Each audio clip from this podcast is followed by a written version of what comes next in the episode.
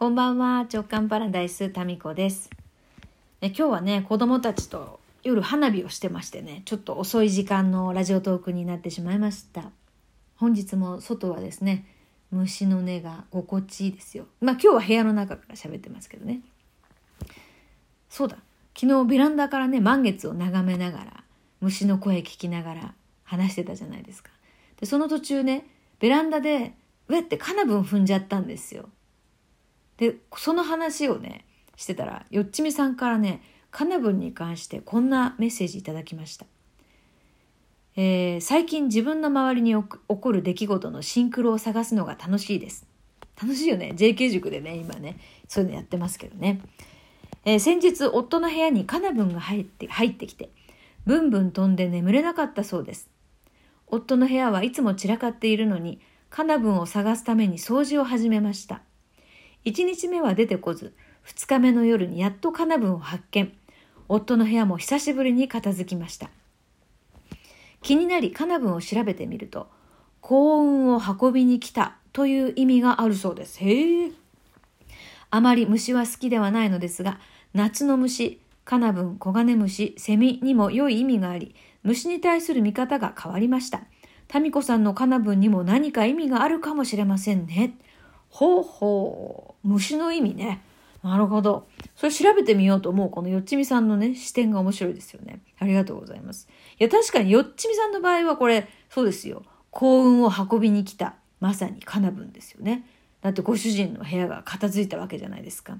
そのカナブンのおかげで。で、え、で、見つかったんだっけ？あ、カナブン発見。そう、二日目の夜にやっと出てきたんだ。すごいよね。でもご主人の部屋をこうやってね、カナブンを探してあげるっていう、ここがすごいですよね。まさに幸運を運びに来たカナブン。よっちみさんの場合はね。いや、昨日の私のあのカナブンって、あの、ベランダで踏んだのはカナブンの死骸だったんですよね。これどう解釈したらいいんでしょうか。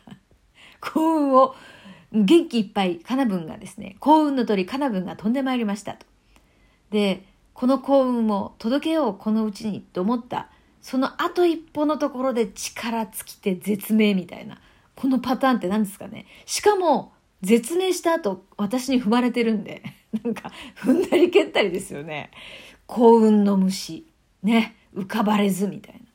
あら、踏んじゃってますけど、これは何ですかね。幸運を踏み、踏み潰してる。あれ？だからあれだ。足元をよく見なさいとか、そういう意味かな。そうかもね。私この間ね、久しぶりに青空が出たんですよ。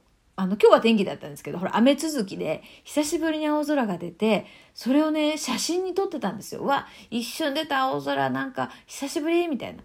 そしたらですね、水たまりにはまったんですよね。でも、なんか、こう、結構丈が長い麻のズボン履いてたんですけど、こう、裾の部分がべちゃべちゃになってですね、あららってなったんですよ。でその時これ足元ちゃんと見なきゃなって思ったんですけど今これカナブンによってですね私に踏みつけられたカナブンの死骸によってやっぱり足元をちゃんと見なさいっていうそういうメッセージかもしれないですね。すごいよ。カラッカラになってもなお幸運のメッセージを届けるカナブン。すごいよね。幸運の鳥だねじゃねこれね。鳥じゃない鳥じゃない。幸運の、えー、虫ですね。いや最近でも私なんかね暑さのせいなのか夏休みのこのね疲労が溜まってるせいなのかですねまたねちょっと自分でもね笑っちゃうようなことがあったんですよ。いやとあるね食べ物を販売しているサイトであのいろいろね注文したんですよ。でその注文してる時に本来買おうと思ってたものじゃないページもこう見てあこれいいななんて思うことってあるじゃないですか。ウィンドウショッピング的なネット上のね。で見てる時にマロンペーストがあったんですよ。期間限定販売みたいなやつね。あの、栗のペーストですよ。これマロンペーストは言い換えたけど、何にも言い換える意味はどこにあるんだっていう。マロンペーストですよ。ね。それをね、わあ、いいなと思ったんですけど、まあ本来それをね、買う目的じゃなかったから、ちょっと、まあまた今度にしようみたい。で、それでスルーしてたんですよね。で、そこでその日に注文したものは届きました。でそれからですねしばらくして、まあ、1週間ぐらいしてですね別便で別の便でそのマロンペーストが届いたんですよ。しかも2便。と1個ちっちゃい瓶が3つ届いたんですよね。で私なんかそのメッセージに、ね、書いてあったのが非売品の商品をプレゼントさせていただきますって書いてあったの。でえと思ってその普通にねまあ6,000円ぐらいだったかなその買ったおまけでさらに6,000円分ぐらいトータルねそのマロンペースト結構高かったんですよ。2瓶と1個なんかちっちゃいのがついてきて「えこれって何何?」ってもう超引き寄せって欲しいと思っただけでこんなにサービスみたいな感じで届くわけって思ったんですよ。ですぐねそこのお店にね「ありがとうございます」って電話しようと思ったんですよ。でその電話番号をどこにか書いてないかなと思って中のね書類を詳しく見てみたんですよね。そしたらですねなんと私自分で買ってたんですよ。すごくないこの忘れっぷり。当然届きますよね。だから。だから第1便は、あの、届いてたんだけど、第2便のこのマロンペーストは、なんか期間限定っていうか、その、その時じゃないと手に入らないとか、なんかそういう、あの、少ない商品みたいで、それでですね、前の便とは別便で来てたっていうね。それに、ちっちゃい瓶の一つはプレゼントだったんですよ。だから3つ全部プレゼントじゃなくて、そのちっちゃい瓶の入ってるジャムみたいなものは非売品のプレゼントだったんですけど、マロンペースト2瓶はさすがにね、これ私が買ってたらしいんですよね、どうも。すごくないですか？いやもうね、私ドキドキしたんですよ。なんか、私のなんか、年力怖くなってきて、思っただけで、こんなプレゼントされちゃうって、なんか怖いって思ったんですよ。なんか逆に。ちょっともう、ほら、私もいろんなさ、結構、結構ほら、ブラックなとことかもあるから、もうなんか、そういうこととかもう考えたら、すぐそれがね、現実化しちゃったりとか、ちょっとエッチなこと考えたら、それがすぐ現実化しちゃったりとかしたら、なんか嬉しいような、怖いような、どうしようとかって、一人で頭の中ぐるぐるしてたんですよね。いや、もそんなことはないです。おめえが買ったんだよっていうね。ちょっとどうにかどどうどうにかしてくださいもうこれ私もう一個あったんですよ友達にね私残暑見舞い送ったんですよ。で彼女一人暮らしで結構広いお家に住んでてね。まあ夏ねお家の管理とか雑草のね管理とかお庭の方のね大変かな元気かなと思って。まあ車で行ってちょっとのとこなんですけどちょっとまあはがき出したんですよ。そしたらね住所がこれはなんかこの住所ありませんみたいな感じで帰ってきたんですよね。で、引っ越したのかなと思って、なんかちょっと心配になってきて、で、メッセンジャーでね、はがき送ったけど帰ってきたんだけど、引っ越したって送ったんですよ。で、送った後に、いや、もしかしたらだけど、そんなことはないと思うけど、もしかしたらだけど、私が住所書き間違えてたりすることもあったりしてと思って確認してみたんですね。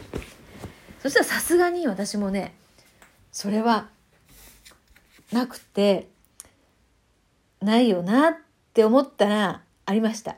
あのななんとかなんとか住所があってそのその人のね住所5の16の18っていうのが最後の番号なんですよ。で私あ違う5の16の18っていうのは私が書いてるのね。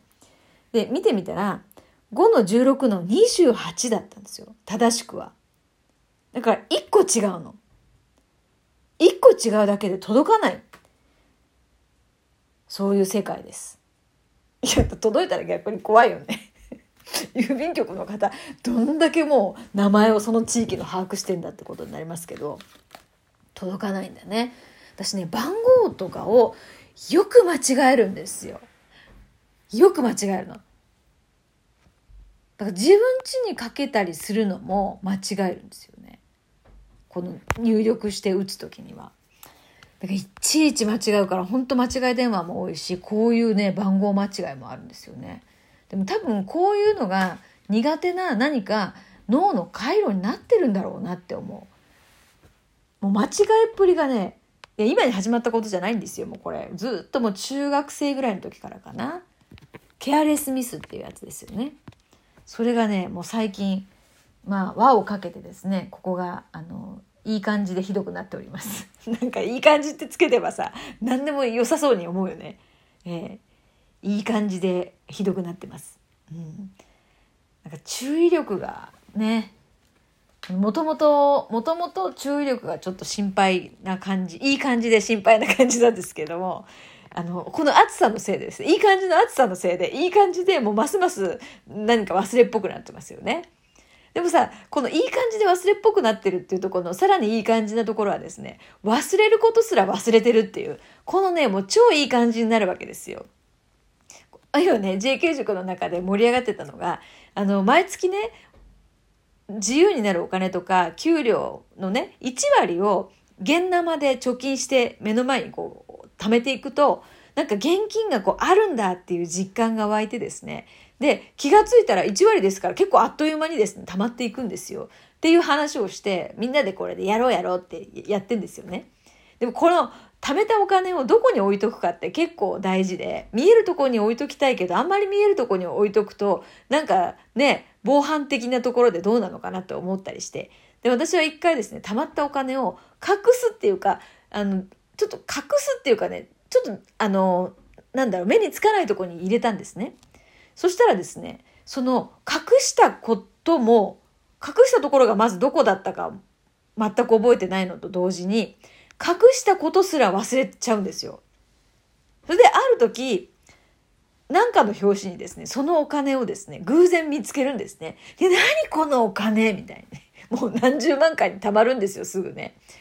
そうすると、何十万か、ねえってなる。でもこれ自分が貯めたお金なんですよね。だからね、もう本当に、なんていうかいい感じで毎日が新鮮です。それでは皆さん、いい感じの夢をおやすみなさい。